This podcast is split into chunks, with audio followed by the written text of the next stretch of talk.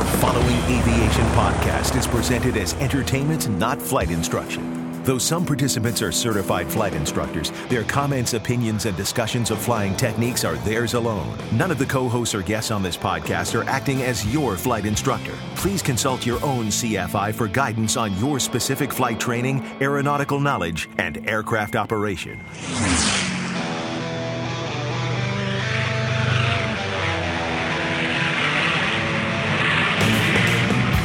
Is the Stuck Mic Avcast, an aviation podcast by thepilotreport.com about learning to fly, living to fly, and loving to fly.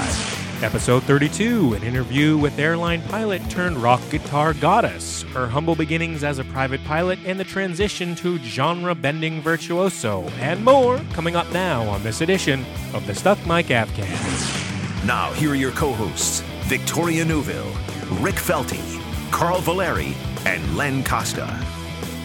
Hello and welcome to episode 32 of the Stuck Mic Avcast. I'm your host, Len Costa, and joining me on the show today, as always, are my favorite group of aviation groupies. And joining us first today, Mr. Carl Valeri. Where are you and how are you? I'm doing wonderful. I'm a groupie here in Lincoln, Nebraska, home of the Cornhusker, former the uh, bug eaters they actually call them here. Bug eaters. But, uh, yes yes and our special guest tonight you will introduce soon. We have a lot of uh, actual groupies hanging out here at uh, we were at buffalo wild wings hanging out with the folks there and they just loved our next guest. Cool. Awesome. Uh, victoria how are you i'm good everyone. How are you? Good. So we hear you had an epic adventure at the dmv oh my gosh. Never change your name. It takes two hours and by the way, um, speaking of that, you'll have to change it with the FAA within 30 days of changing your name legally. I was actually just going to ask oh. how was and easier or harder with the FAA? This is going to be harder. You have to actually go to the local FSDO. Oh boy. Which for me is an hour away in Baltimore. So, and if you don't get it done within that 30 days, your pilot certificate is not valid. Oh, that's nice. So I have that to deal with. Plus, my medical expires at the end of the month. So it's just like, I'm You're... just not going to be a pilot for a little while. so you can't do that one online? No, because they have to actually physically see that it's you and proof that gotcha. it's you changing your name. They need to see the marriage certificate and your license and all that. We all know it's you, Victoria. I know. I'll, I'll they should too. You. They're smart, right? Yeah. Wait, wait, wait, no, yeah. let's, not, let's, let's not go there today. awesome. And Rick, how are you? I'm doing well. I'm making a mental note to not change my name, which I think I've said before on this show. Before, yeah, you decided to keep it, right? Yes, I did. You, you uh, not doing okay. You're you're recovering from a nice week of uh, vacation, which True. actually sort of ties into an announcement you're going to make here momentarily. But uh, I'm Len Costa, yeah. and who are you, you, and where are who you? am I? Joining you from uh, the world headquarters here in New England, which will probably be our last recording from the world headquarters in New England, as I am ah. getting close to moving out to Chicagoland. Awesome. At least keeping a keeping a place out there, not really permanently, but for work purposes. Sure. So um, yeah, so this is uh, going to be could be our last uh, our last recording here at a headquarters. Let's do the pre flight. Anyway, moving along, we've got a really cool guest today. It's actually uh, one of our first celebrity guest interviews here on the Stuck Mic Avcast. Um, before we get into that, I actually just forgot that I mentioned Rick did have an announcement. So let's go and do that first. Let me see if I can remember. I'm like my mind's all over. That's okay. Well, you've got a lot going on. Um, no, I was exchanging emails with you or, and messages over the weekend because I got to take a pretty cool flight, um, sort of series of hop, you know, hops around uh, the southeastern part of Massachusetts over the weekend from Martha's Vineyard and to and from, and um, in a uh, bird dog, and uh, with a friend of mine who is. Um, anyway, pretty pretty experienced pilot himself, and so just this is more of a tease that it was a great flight, and I uh, did patch in while we were flying and do an interview uh, mm-hmm. in the air. So there will be a um, a, a, podcast, a version of the Stuck Mic Avcast coming out with that interview edited, um, uh, mostly touching on tailwheel. His expertise is in tailwheel flying, and uh, a lot of really just basic, cool stuff to talk about there from his point of view. And we did it, you know, at about you know three thousand feet or something occasionally, so which is cool, and it sounds sounds great so far that, that I've done some listening. So I'm happy. I'm, I'm excited to put that together. So cool. look, look for that coming soon. Do we think we might get a little sneak peek at any video? Or oh yes, that, well, uh, simultaneously I was I was running three cameras, so um, I was busy. I was not I was not flying. I didn't get to log anything, but um, yeah, I was vid- producing. yes, the videos. Um, there are there's a bunch that will come out of that, as well as a few that probably can't come out of that. Mm-hmm. Um, but you know, just just because we had some fun. But um, but yeah, so look for videos on, on my YouTube channel as well, and uh, those will some those will also have the audio in them Right. from our dialogue, but but not as organized as it will be on the uh, podcast feed here. So look for that. I think Okay. I think you'll enjoy it. It's fun. Cool. Well, we look forward to that. Uh, it'll be coming out as one of our our mid. Uh, let's see, mid mid episode Yeah, like filler episodes. blurbs. something, Yeah, like our A or B episode somewhere here in the next. Uh, so in the probably next week probably so. sometime in late late Yeah. yeah later in this month. Now entering cruise flight. Excellent. Well, uh, like I said, uh, we do have a special guest today that we're going to be talking about aviation and music, and I'm going to hand the show over to Rick. Well, I'll just I'll just start things off and um, say, you know, I think I was trying to think back about about how this idea of having this guest on um, came to me or came to us. It was, I think I was in an interview that was done with Airplanista, that um, the blog and the uh, publication that I first came across. Um, our next guest, she's someone who certainly has the experience necessary to uh, be a guest on an aviation podcast.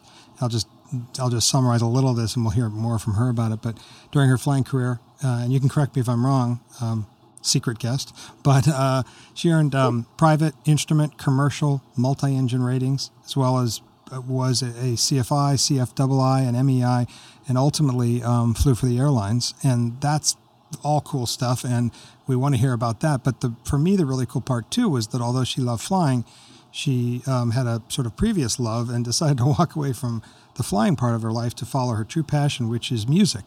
Um, so we're going to talk about all of that. And I guess just to say welcome, we're really happy to welcome to the Stuck Mic Avcast rock, guitar, and gender genre bending virtuoso, Gretchen Menn. Welcome. Thank you so much. I always want that introduction. there, there you go. Well, it is. I was tr- I was looking, you know, at things, and I and I, I was trying to write that last little those lines. What am I going to say? Because there is, you know, you can say rock and roll guitarist, lead guitarist, but but there's so much else going on there, and we'll touch on music, I think, a little later. So, genre bending, I thought was actually kind of a a nice hyphenated summary of what you do with music. I love it. Thank you. Um, but look, so this is an aviation podcast, and um, we we love to have one wanted to have you on because of that and the other parts of your life. But I think we'll start with aviation just to, you know, get people give people some background on that. Um, because as I said, I know music probably entered your life uh, a little younger and a little earlier, and we'll get we'll get to that in a second. But I, it's always good to just find out how, you know, how people started flying and um, you know got the got the bug to to give it a shot. And I don't know if you can give us some background on how that started for you. yeah, absolutely. Um, I mean, I think that from the earliest memory I have of it was uh, I grew up right south of, or just just close to Moffett Field, Oh, yeah. um, and that was uh, just sort of in the Palo Alto Mountain View area. So from the time I was pretty young, I was getting to watch the Blue Angels and stuff like that. So that I think probably planted the seed early.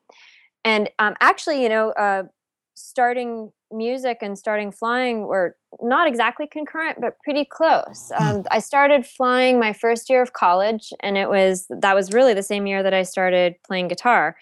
And it was a completely spontaneous thing actually. It was I, i've always loved roller coasters. I've always loved being in the air. You know for me turbulence is a welcome thing on a passenger flight. It's like woohoo i'm in the, in the, in the air you know? Um, and uh, and there was a, a flyer a, a series of flyers around my school in massachusetts actually um, where where i took my first flight it was at the northampton I, airport I was going to guess it was that. That's a cool, Yeah. cool little field right there. Oh, it really is. It's funny. I didn't appreciate how cool it was until I started flying out of other places. It's just it's so it's such a charming little place, very rural feeling. And uh, there was uh, posters that said that there were discounts available for college students at the local airport, and it was ninety nine dollars for the first three lessons or something. And I thought, hmm, you know, I can I can shell out ninety nine dollars to go up flying three times. Wouldn't that be cool?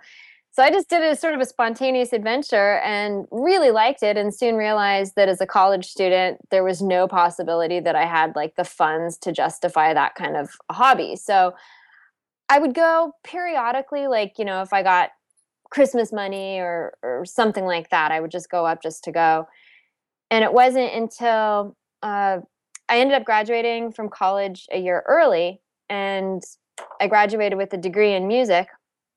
And I noticed that a lot of musicians, you know, whether it was teachers or other musicians who were just further along on their path, were really jaded and had a lot of negative things to say about music. And for me, it's like it was a newer thing. I was so passionate about it, just so in love with it. And I just thought, God, what can I do to make sure I never become so you know disenchanted with something that I love so much. And I thought, well, how about if I don't make it be something I have to make money doing? Hmm. And so that kind of gave me this whole existential crisis of, okay, well, how am I going to live? and uh, and it kind of hit me. I'm like, well, wait a minute. I know how much my flight instructor makes because I'm paying him every time I go up, and it sure seems to me that we fly when it's convenient for him.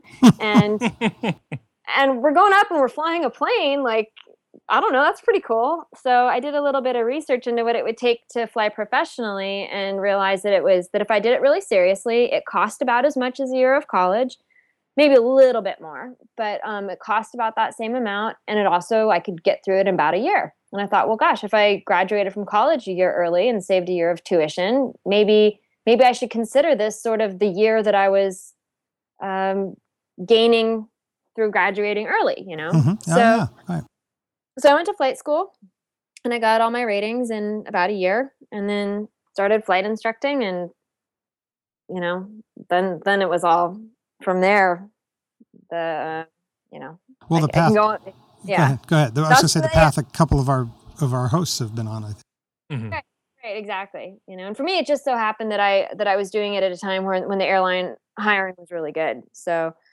um so I got hired with pretty low hours um, pretty decent multi-engine time though. Mm-hmm. So yeah. cool. And so, um, well, I don't know. And, and so pretty quickly you were doing that and flying. Where, where, what kind of routes were you flying? Where were you flying from and to and all that? I, um, I was flying for Continental Express. Mm-hmm. I was based. Uh, I did my training out of Houston, then I was based out of Cleveland. I flew the Embraer regional jet, so the 145 and the 135 um, which was pretty cool. I mean, when when you're sitting there like with whatever I had, like 1,200 hours or something, like I mean nothing, and you go in for your first airline interview and they hire you on the spot to fly a jet, you kind of go, uh, yeah, that that sounds great. You know, I'm not going to get a better option than that. So, as much as I really had desire to to move to Cleveland or whatever, I uh, it was just too good of an opportunity. So um, I moved to Cleveland and we flew as far north as Canada and as far south as Mexico. And then pretty much, I don't think we flew further west at that point than than Texas. I think Texas was what was about as far west as I flew, and then all the coast.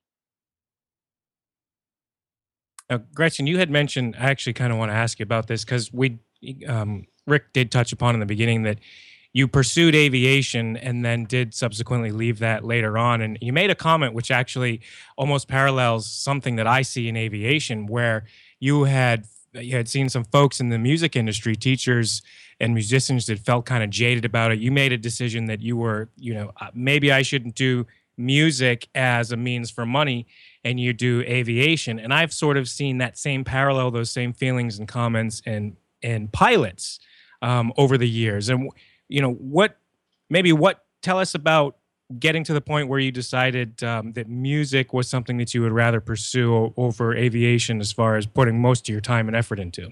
Sure yeah um, for me I, I truly never had aspirations of going to the airlines. The only reason i even sent out my resume was for the same reason that like mitch hedberg would tell you to put in a potato. It's like you know by the time they call you back or by the time it's ready who knows what you might want I, I, off my resume just to send it off, and I thought, well, you know, I was watching my um my coworkers, you know, take two years, three years before they'd even get a call, or an, maybe if they ace the interview, then they'd have a class date starting the following year or something. And I'm thinking, like, whatever, I'm 21 years old, like, or 20, yeah, I guess I was 21 years old at the time. And I just thought, I'll just put this out as an option. And if they call me and I don't want it, then I don't have to do it. But I threw out my resume and I got a call the following week. Mm-hmm interview the week after Um, and then they hired me on the spot. So for me, what what I imagined being like a three year process was like two weeks. Mm-hmm. And so when I was kind of faced with the option of no, do you really really want to go to the airlines? I thought, well, uh, why not? You know, it'll certainly be a more interesting chapter in my life. Maybe I'll love it. Um, if I don't love it, I will come away knowing how to fly a jet, which is cool. And yep. uh, and uh, and who knows? So I, I decided to do it, um, even though there was a large part of me where my plan had sort of been to to flight instruct and to to do a job where there was a, a, certain amount of flexibility in the schedule, where there was a lot of flexibility in the location, where there was a huge amount you know teaching in is no two students are the same no two planes are exactly the same even if they're the same model all of them have their little idiosyncrasies and so it provided an, a, a fun amount of challenge and i felt like was a good complement to the creative stuff you know aviation it's funny i think flying a plane and playing a guitar actually activate kind of similar parts of your brain in a funny mm-hmm. way mm-hmm. but uh, so I, I, really actually enjoyed flight instructing and i really only went to the airlines because the opportunity was so good and the reason i left the airline along the lines of sort of what you brought up is i realized that i was sitting there in the seat of this slick trick all glass cockpit amazing plane wanting nothing more than to get to the hotel so i could play the guitar that I, um, and i realized actually there was one stopover uh, where there was a long delay and i had i brought my class with me and sometimes in the airport I would just try to find a quiet corner, particularly if I was in uniform because I knew I was really walking an edge of company policy, even though nobody you, you realize that, that they don't want you stepping too far out of line, understandably.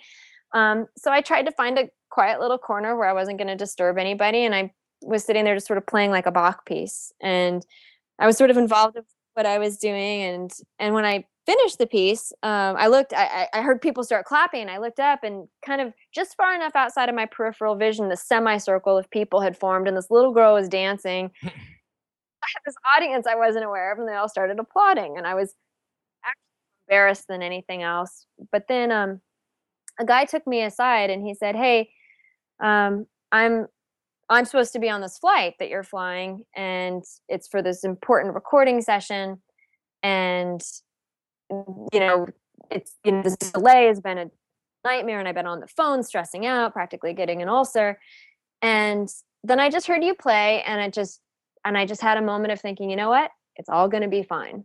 And I said, oh, well, good, that's great. Um, at me, and he's like, why aren't you doing that? You know, meaning the guitar. Mm-hmm. And I started to kind of come up with, you know, my the thing that I had been telling myself, which is, oh, well, this is, you know, flying planes is going to help me play guitar and all of that. And then I realized how kind of empty that sounded. And so, not to say that that was the only thing, but it definitely um, kind of hit a nerve with me. And I was about four months in actually to flying at the airlines where, you know, I'd already sort of gone past the initial learning curve. I got the landings down and and I was really starting to feel the pain of the routine for me. You know, I'd never really been one. I much prefer doing stalls or spins than I prefer cross country flying. And so, um, flying that was so uh, inherently kind of sterile really didn't agree with me. And I started realizing more and more that my own dream was being pushed aside as I was occupying somebody else's dream. And thinking, wow, this is like the coolest plane I could be flying at this stage of my career. You know, this amazing gig and all I want to do is be playing guitar. You know, maybe maybe I owe it to myself and to the person whose seat I'm literally sitting in to do what I want to do. Oh, I was just curious going back to you were very young when you started to become an airline pilot and going through all this. And only 6% of pilots are women and 3% of airline pilots are women. So it's a very small number. Did you feel um did you feel the difference being a woman airline pilot? Um, you know, that's a good point. It's it's funny. Um, I, I think it's. I would actually wonder if the percentage of women airline pilots maybe exceeds the percentage of women rock guitarists. But um, I, you know, I can tell you the only time I actually did notice it is when when other people were bothered by it. Um, I've always been an equal opportunity friend. Like at least half my friends are guys, Um, so that never bothered me. The only time I actually really do vividly remember it being weird was during the week um, or the the day in ground school. I was I was the only girl in my class, and there was one week or a few sessions that were devoted to sexual harassment, and that was the time that I definitely felt a weird shift in ground school. That almost, you know, when you are the only girl in an entire class of guys are basically being terrified to the point of where basically they come away thinking like, okay, you just don't talk to girls, just don't talk to them, don't look at them, whatever. And then suddenly, you know, there's this group of people where I'm trying to form friendships and everything, and I kind of got this feeling of like, okay, just mm, just don't anybody talk to Gretchen. I don't think anybody meant anything bad by it. I think everybody was really well intended, but that was the one time that I really kind of felt like an outsider. Yeah, I can understand that they're almost scared to talk to you because of that whole session. They didn't want to get in trouble per se or anything to be um construed that it wasn't, you know. Right, right, exactly. Exactly. Do you still fly right now? Do you do any GA flying? You know, I haven't in a little while. Renewed that. Um, at this point, I'd need to go up for a BFR and I think renew my medical before I'd be, you know, I'd have to get current again. You know, so I, I try to stay connected with it, but it's been actually music's been so busy that it, it definitely the flying has taken the back the back seat for sure. But um, but I do still try to keep connected and never letting my CFIs expire. That's a good one. Never, because I, I said that very same thing when I got to the airlines. There's a lot of people who are like, "Why are you doing that? Why are you doing that?" I'm like, I spent a lot of time and effort and money to get that CFI certificate. I don't care if it's $150 every two years to renew it. I am not letting that expire. Well, yeah. Well, and actually, I don't know if you know about this, but it, um, American Flyers, I think you you can do a one time fee, and then it's right, like right.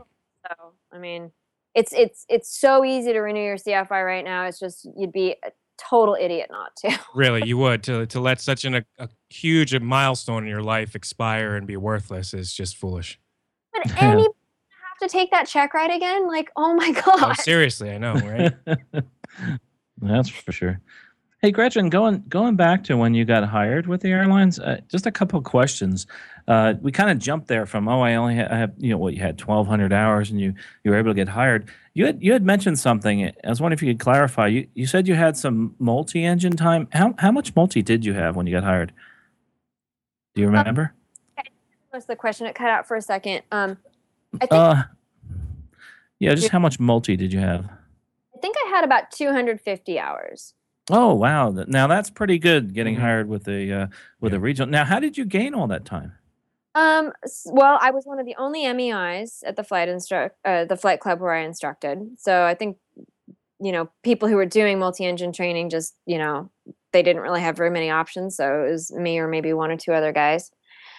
Um, and also, uh, uh, my boyfriend at the time, he had um, a Traveler. He bought a Traveler because he, was also a flight instructor, and we ended up just taking this Traveler up. We we actually flew into Northampton Airport from Palo Alto, so we flew across the country, and we up on you know trips, you know, kind of instructing each other and you know practicing, you know, our own flying. But but at that point, only having to pay for gas, which really helped. Wow, that's pretty good. That 250 is great. That's a lot of time. And hey, listen, going going back to what we you and Victoria are talking about about female pilots. My my sim partner actually when I first got hired with the airlines was a female and I noticed there were certain challenges like you mentioned when they started the uh, diversity training. Uh, she seemed to get a little bit I don't know, a little bit antsy and and a little bit uncomfortable, I guess is the best way to say that. Well, let's put that aside for a second. And and what would you what would you say to girls that are looking, or excuse me, any female that is looking to get into aviation? And this could be any career, but let's let's talk talk about aviation specifically. Any advice there? I know I know it's a bit of a challenge having talked to people of all ages. Is there anything you could say just just in just to them and say, hey, listen, is if this is what you want to do, do it. But but you're going to see these challenges. Is there anything advice you might be able to give them? Um, sure. I mean, I guess the advice I would give really to anybody, first of all, is that the reason to get into any field, aviation, music, whatever, is because you have a genuine love of it. Because there is plenty, as we all know, about aviation that is, you know, either inconvenient or, you know, frustrating or not always rewarding the way that that we'd like it to be. But if the love is there, then then all of that just kind of goes away or it doesn't matter that much. In terms of anything that is gender specific, it's like, okay, I, I guess you can, you know, I, I maybe I will begrudgingly admit that, that there is the old boys club factor in it. But my attitude towards that and anything else is that skills are skills. You know, if you're awesome, it's irrefutable. So just be a great pilot. You know, know your material, know your material well. And, great point. Yeah, I mean, you know, pe- people can talk all day about how women can't fly, but if you go up and you kick ass, then what do they have to, you know? that, that, that's a great point, Gretchen. I, I wish uh, I'm so glad you said that because it doesn't. You know, I taught a lot of, of women to fly, and I work with a lot of women. It, it to me, I don't really see a difference. You know, the pilots are pilots, no matter who they are. And if you're a good pilot, you're a good pilot. If you're not, you're not. It doesn't. It's not gender specific. It's not racial. It's just you know, a pilot is a pilot. A good pilot, a good pilot. And I, am glad you said that. Um, you know, you know, one thing, and this, this is a bit of a sticky question, and um, something that's been kind of grinding at me. I I like to promote people to fly, to go into aviation. And one thing that that uh, you know, I hate to see people leave the aviation world, but I will say this: if if it's there's something else you want to do, you should go ahead and do it. But for those people that are thinking about flying and have another career in mind, like you, now, would you advise to them to go for it, to try the aviation career? And if it doesn't work, it's not the end of the world. You can keep going forward with, for instance, in your case, uh, in music. Absolutely. I mean, I guess everybody lives their lives differently. And, and my attitude has always been, you know, at the end of your life, what do you want to have done? You know, do you want an interesting autobiography or do you want one that basically every chapter reads the same? And what's going to be more interesting? Is it going to be more interesting to take a risk and to try something that either fascinates you or that maybe is a passion? Or is it going to be more interesting to just do the same thing you've always done? I'm a big proponent on, you know, what is it you plan to do with your one wild and precious life? Wow. Wait, I know that woman. Oh, who wrote that? What, who wrote that line? That's uh, Mary Oliver, maybe? Yeah, this is Mary Oliver. Mary Very Oliver. nice. Mm-hmm. That's a Very great. Good. That's a great line, and I think I do. I, that's a line I think about. Oddly enough, is it? Isn't it wonderful? I love it. I think about it a lot, actually. Yeah, but no, Gretchen, do you think? Do you think maybe in the future you might use the skill that you have and possibly make a little bit extra money? Like you said, don't let the CFI expire. Do you think you, you might want to go out and do that possibly in the near future or say in the long term? Um, you know, the thing that I haven't done yet that, the, and it's the main reason I actually got into flying is I wanted to do aerobatics and I wanted to do stunt flying. Um, and that was one thing that by the time I got all of my, you know, CFI, double I, MEI, it was like, oh boy, I am so like I just need to start having positive income. You know, when I when I had both college and flight school now to pay off, I definitely felt like I had to postpone the one component that wasn't really necessarily going to help my career path. So it's always been in the back I want to get my tail dragger rating and um, and do a lot of aerobatic training. So that that will happen. It's a question of when I get the the time and the money to to do that. well, that's really cool. I tell you, it it and this whole flying thing is such a varied path, and we all need to define what flying is for us. And I, I think you've done that. You you've defined what flying is for you, but you're consistently redefining it and going forward. So I think I think that's that's terrific. It's really commendable. I, I think I think everybody can look to you as a role model, I like that. Oh well, that that that's very sweet. I mean, there's uh, flying's amazing you know and and it's and it is miraculous and there is a certain rush you know the first time you take a plane off and you know and every time you do it kind of it's just it's it's a thrill a true thrill and and to combine that with um with all of the other skills that kind of go into flying a plane it's just got this wonderful balance it's got this grace and this beauty and yet this intellectual component and this a regimented component and it's it's a beautiful thing Amen. When um I first meet new pilots, I always like to ask what their favorite, you know, aviation moment has been in their life. Is there any one defining moment that you're like, flying is awesome. This is amazing. Was there one airplane or um, passenger that made you feel very special? Oh, that's a great question. Um, I don't have something just right off the top of my head. I can say the first time I my first lesson where I got in the plane and rolled down the runway and got up in the air, it was just like, I, I mean, I was giddy. You know, I think I probably was giggling. You know, first time my, my instructor showed me how to do a zero G, you know, like push the nose over, that was pretty awesome. And um, I always love night flying too. I'm training around the San Francisco Bay Area. It's just things are so hectic during the day. You know, you've got SFO, which is Class B, and then you've got Oakland and uh, San Jose, you know, both Class C airspace. So you've got, and, and those are within a very tight radius, as, as you, I'm sure all know. So during the day, uh, flying around the Bay Area is just like it's really complex airspace, and it's just kind of a, a drag. But um, if you go up at night, um, everything changes, and it becomes just so peaceful, and and it's just beautiful. Um, so I used to love to do bay tours at night. Um, it was, you know, those are really moments. Well, Gretchen, I've got um, I've got a question for you. It's kind of, I think this might sort of transition us into a little bit more about the, the, the music side of your life. But you know, Carl Carl had some good questions for you. Some he wanted to he was you know, curious about what you would recommend for people trying to get into aviation and and like he said he's very passionate. He doesn't like to see people leave it.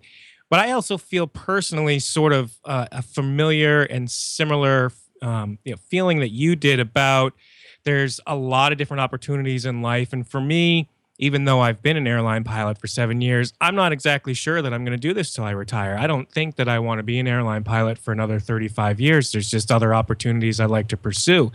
So I'm kind of curious about what sort of challenges you had, not only um, you know financially, but just sort of take us through how does a person make uh, a, ch- a transition from because you were still like a first year FO or, or you I mean how how long were you at the airline again?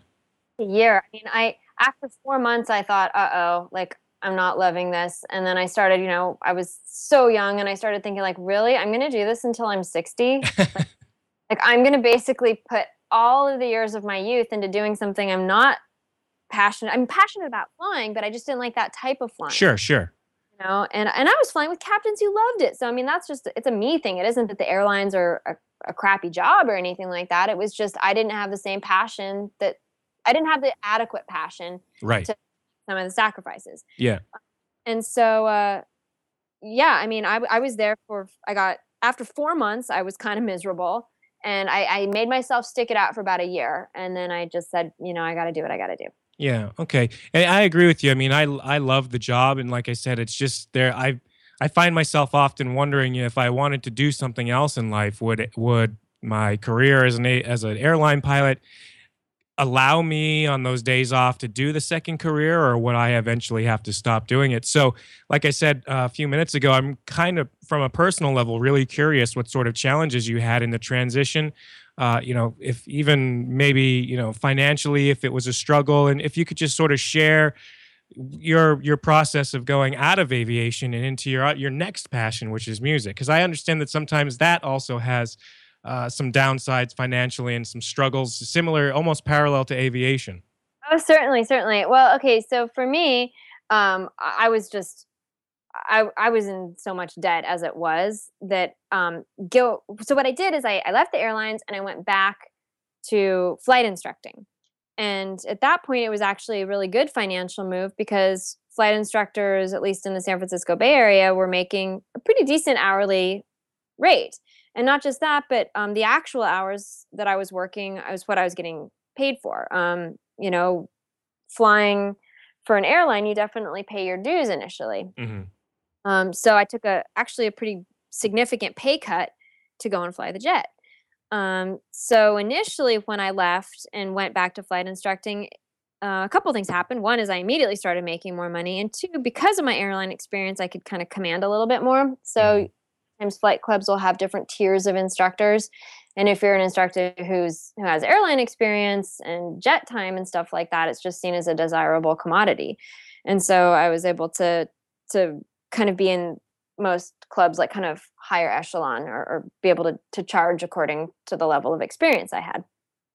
Um, so initially i just did flight instructing and you know I was somehow able to make ends meet, you know. But that's the other thing too is that you know when you're, you know, a girl in your early early twenties, it's like you've got no family to support. There's not, you know, mm-hmm. like you don't have a house or anything like that. So what I could get by on comfortably was probably a lot different from you know somebody who who's trying to support a family. Right. You know, I was living up in Tahoe actually at the time. I, I moved to to the Tahoe area and instructed out of the Truckee Airport. Nice. I love Tahoe and Truckee. Oh, it's been amazing. I love flying up there. It's just beautiful. Did you do any soaring up in Truckee since you mentioned it?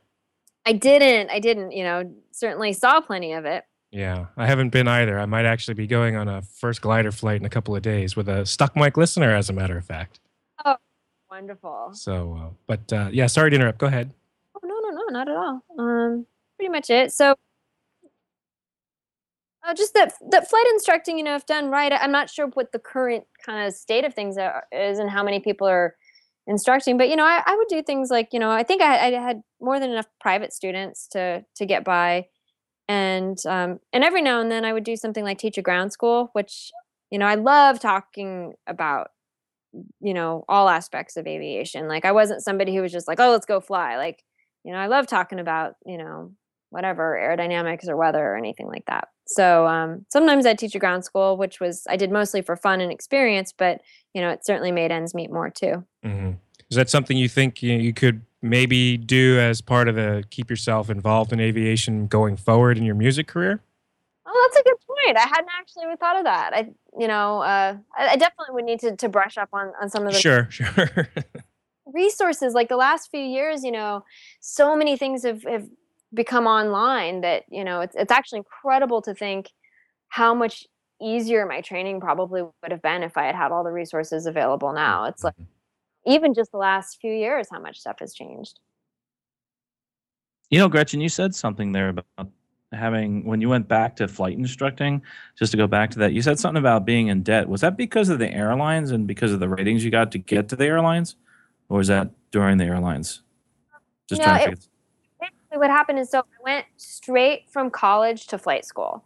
And That's- so you know, I had all of my student loans from college and then I took out student loans to go to flight school. And so even though I tried to do everything really, you know, you know, carefully and I budgeted very carefully, uh, you know, at, at the end of all your ratings, I mean, if you're talking about, you know, one training in the San Francisco Bay Area, which means that everything takes longer. I mean, you, you can't solo in, you know, what some schools will will tell you, you know, whatever, like 12 hours or something like that. Like, you know, maybe if you're like in the middle of the middle of the middle of nowhere and it's flat everywhere, and even if you just land on something that's not a runway, you're gonna still walk away. I mean, it's like when you're training out of Oakland Airport, like there's just no way. So everything gets extended a little bit. So um, you know, it wasn't that I had really high flight hours or anything. It's just uh, everything's more expensive because it takes longer, and the Bay Area is just an expensive place. So um, I was in debt going going into the airlines because of the the college as well as the flight school. And then to to combine that debt that I had going into it with a pay cut going to the airlines was definitely financially challenging. You know that that ma- that's a good point right there, and that's that was my main question. Is uh, a lot of people don't understand, uh, probably our listeners, that when you go to the airlines from flight instructing, everybody thinks flight instructing is the the bottom of the the tier here, but actually you can make good money flight instructing. sure. You took a a big cut to go to the airlines. Uh, you don't have to give us a number, but do you know percentage wise, can you give people an idea how much that was? Actual number was more than half of what I Wow. Wow.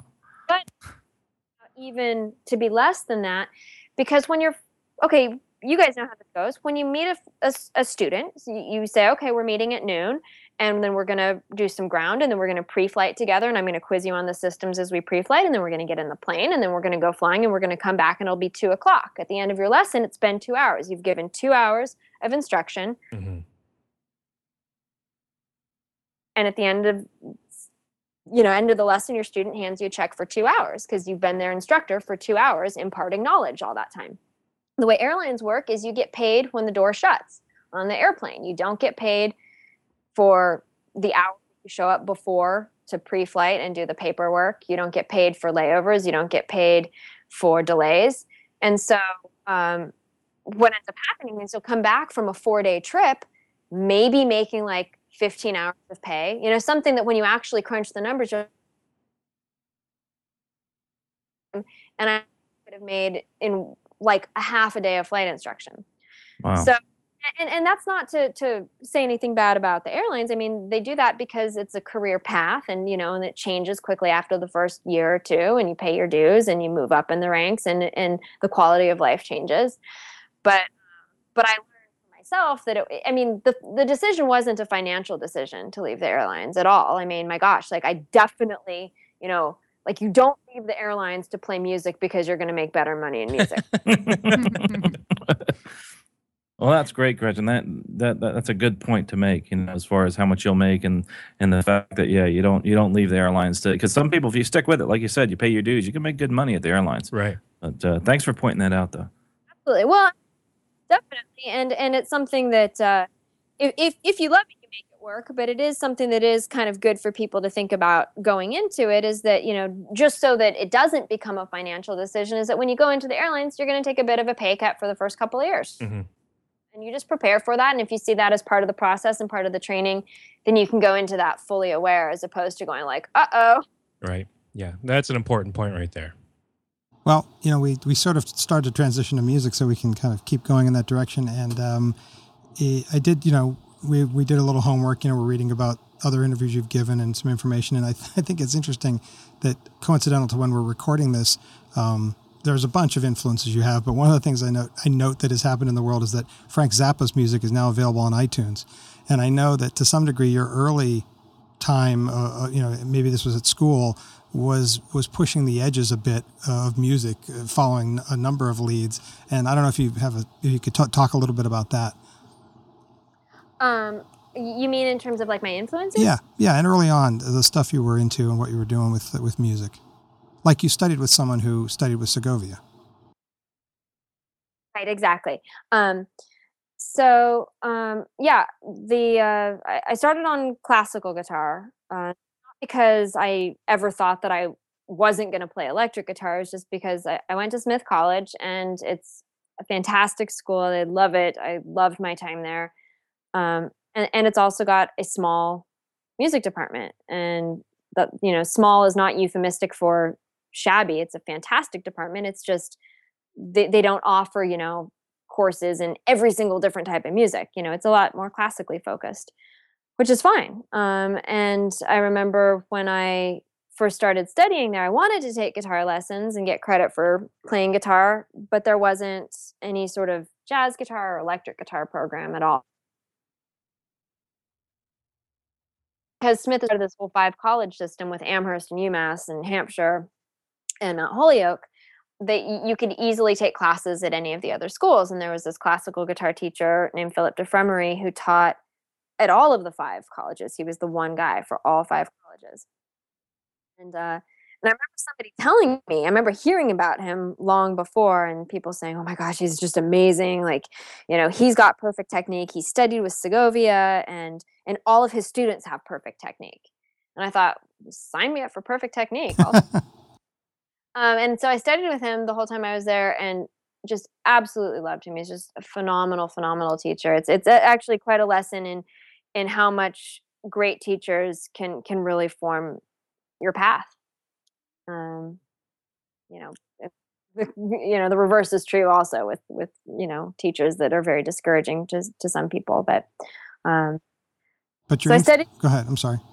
Oh, no, go ahead. Sorry. No, I wasn't sure if you, it's hard sometimes with Skype for me to judge if you're done. But yeah, in terms of you know the other influences, uh, you know that that you would say are mu- musical influences early on or, or, or since then that have kind of helped you know drive you in, in the direction of finding your own voice. Absolutely. Well, okay, so I can tell you the first reason I decided to pick up the guitar is because I heard Eric Johnson play.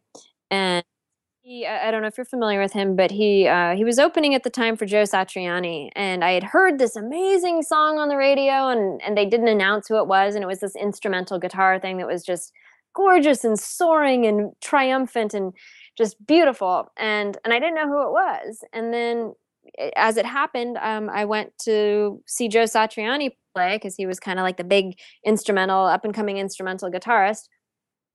Starting to get interested in guitar. Um, so this was actually before I even started playing it. It was when I was in high school.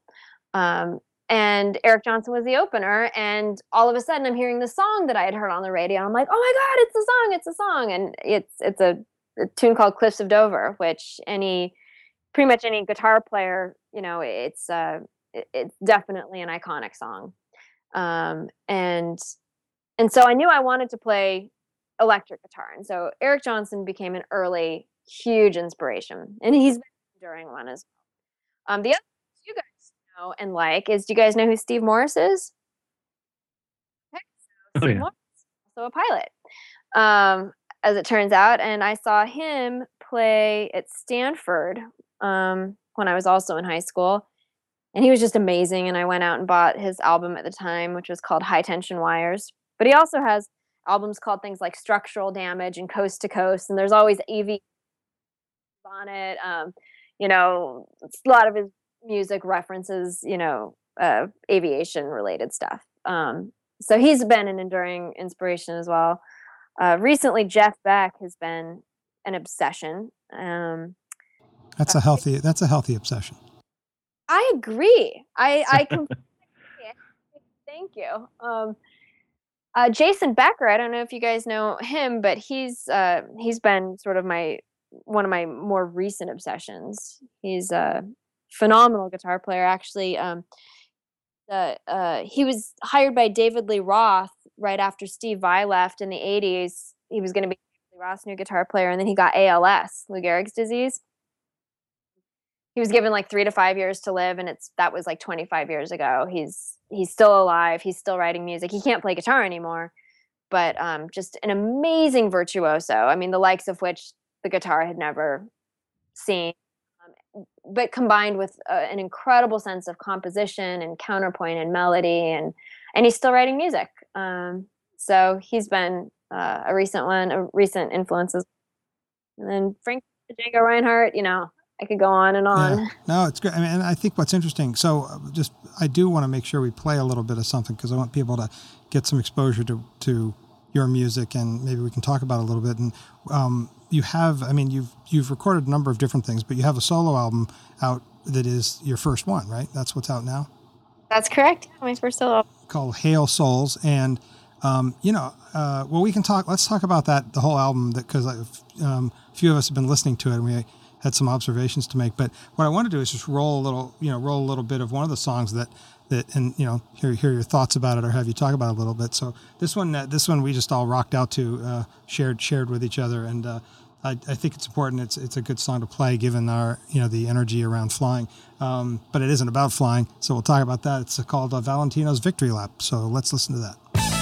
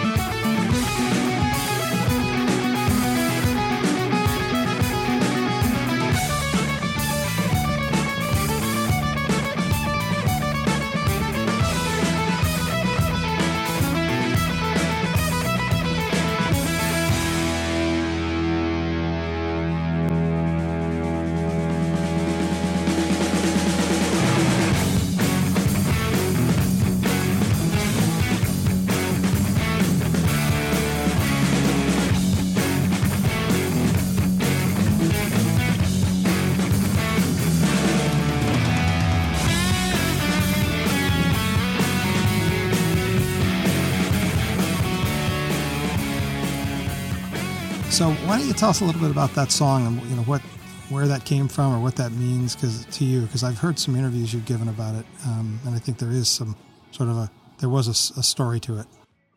Yeah, um, there there was a bit actually. Um, you know, I, I I wrote it even though I'm not I wouldn't consider myself a MotoGP fan. Every now and then a person doing whatever it is they do is particularly striking and for me there's there's an absolutely just just amazing combination of when somebody has a palpable joy as well as just vicious skills. And um and to see valentino rossi ride a motorcycle is like to see eddie van halen play a guitar. And there's this incredible joy with which he rides and he does these things that are impossible and hilarious and brilliant. And and yet at, at the end of it all whether he wins which usually happens or whether he doesn't you can see that that he just has this tremendous love of what he does.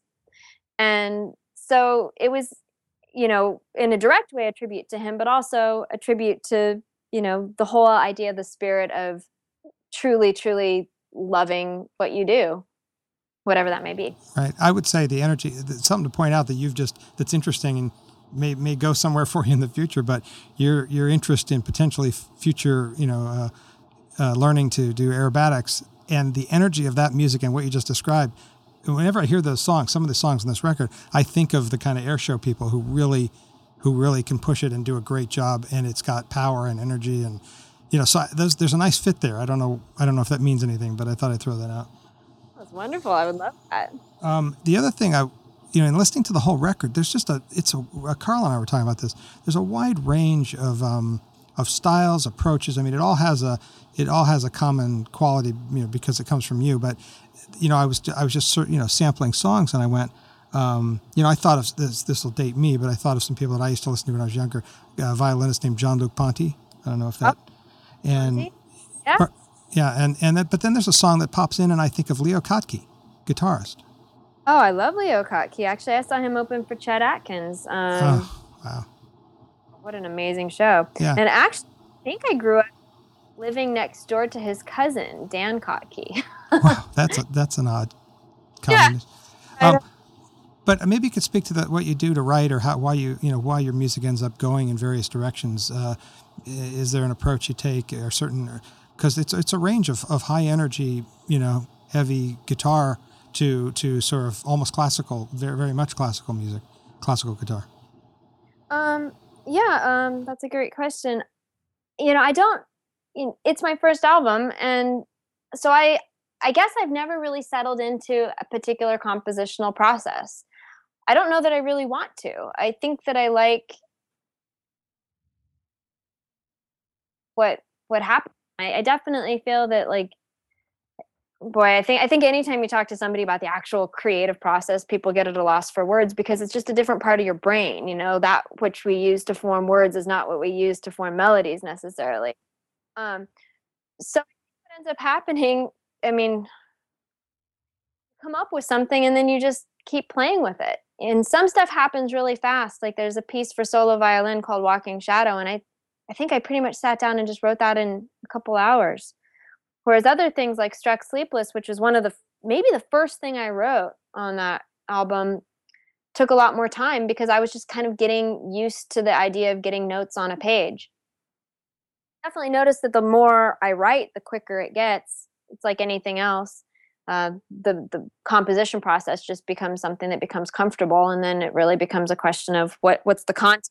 You know, interestingly enough, a lot of times uh, people uh, people get process, and, and, yet there can be tremendous benefit in in deliberately kind of keeping things slow. There's a certain intimacy you get with a piece of music or a piece of art by by really kind of I don't know, just by really owning every single note. On the other hand, there can be wonderful flow that happens when something just kind of comes out uh, almost entirely intact. So every piece was different. Like I said, Struck Sleepless took a while. Shadow is fast. Uh, fading almost like totally effortless. How long um, do you do you, do you? I mean, maybe there's a range, but do you live with a song for a long time before it's a song that you would consider somewhat complete? Does it does it ruminate for a long time? Um, that's another good question. Some did, some didn't. Um, fading, walking shadow, uh, is it not strange? Those are all tracks that um, I don't mean to say that they were just kind of thrown together, but I think I there were things that I composed a little bit later or more recently, and a little bit more sure of them quicker. Uh, so some things take a while to fully develop. Actually, um, oh, the, the opening track, um, Scrap Metal, around one of the first riffs I ever, ever, ever wrote. Um, like when I could barely even play guitar. And I just sort of had it as this little thing in my back pocket that I always thought, oh, maybe I'll do something with it. And one day it's like, okay, today's the day. So sometimes, I don't know, it, it, it sounds kind of silly, but sometimes the piece of music will almost like it'll tell you what it wants. So I don't, I don't. That's good. No, that's good. Carl, I think you had a question. Yeah, yeah uh, I had one question. You know, going back, and I don't want to show my age too much, but as you know, some of the co-hosts know here, I I actually was involved with not just rock and roll in New Jersey, which is the one of the first uh, music television stations in New Jersey. It's actually still on after 27 years. One of our big influences, and I just realized one of yours, and one of the people I, I used to love to go see in concert back in the back in the 80s is uh, Jimmy Page. Now, uh, you actually had a cover band, is that correct? You uh, you actually worked in a cover band that was all uh, uh, it was Led Zeppelin cover band, is that correct? Yes, that's that's indeed correct. It's called Zepparella, and we just played two shows last week, and we're off to Eugene, Oregon, to play the Eugene celebration this weekend. So that's my that's sort of become my uh, my very beloved day job.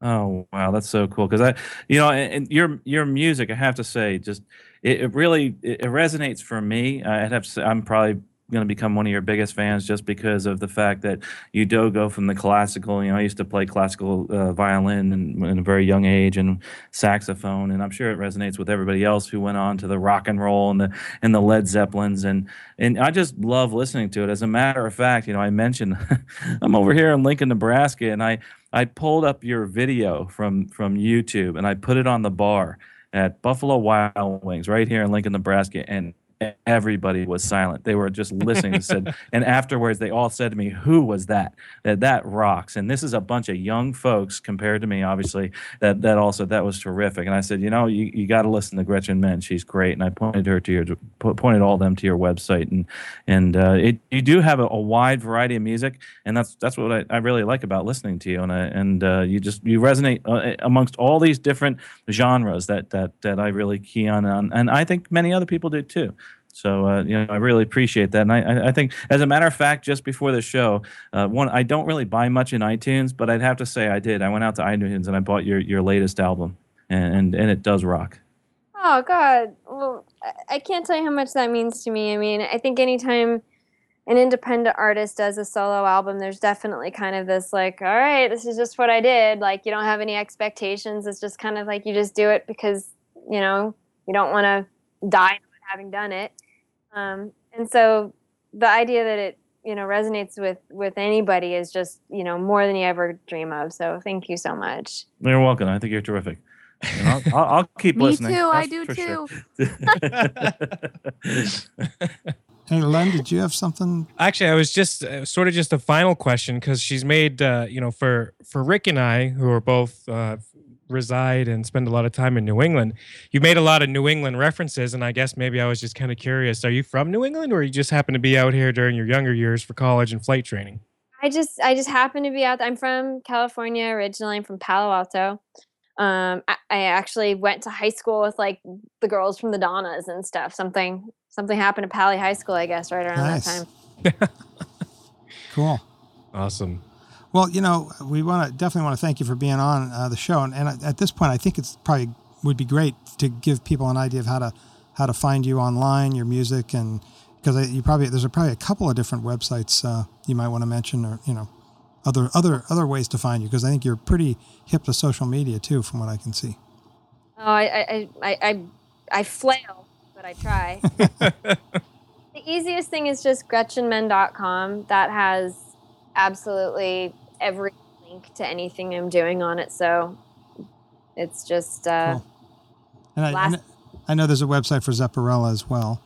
Yeah, you can get to that through my website too. I have a page that has like my bands, like past and present, and everything. Right, and she's got the standard. There's a Facebook page. There's a there's a Twitter uh, to follow, so you guys can track all that down through her website.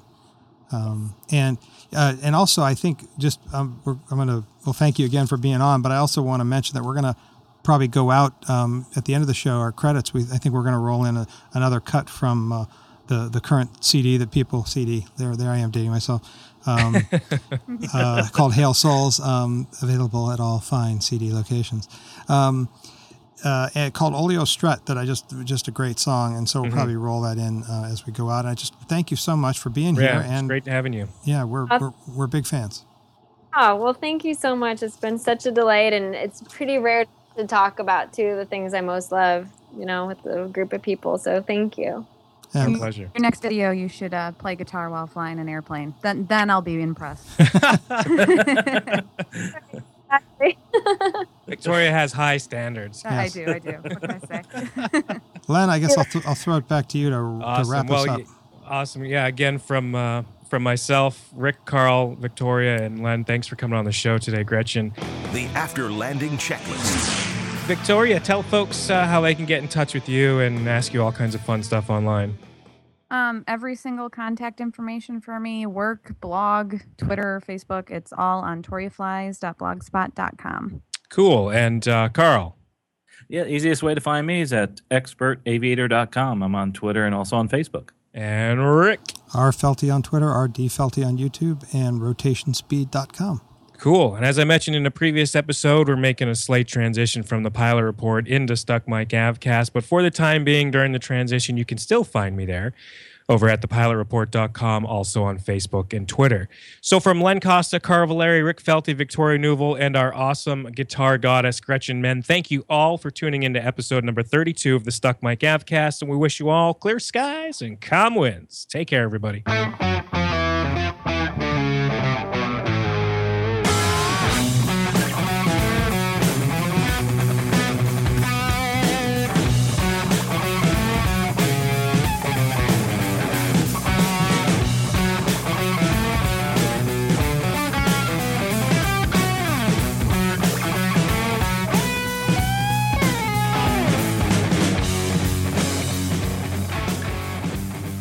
You've been listening to the Stuck Mic Avcast. Members of the Stuck Mic Avcast may receive compensation for products or services mentioned during the podcast. Compensation may be received in the form of, but not limited to, referral commissions, free products, or service trials. Our opinions and views are never influenced by any compensation, and you should always perform your own due diligence before purchasing any products or services mentioned during the show.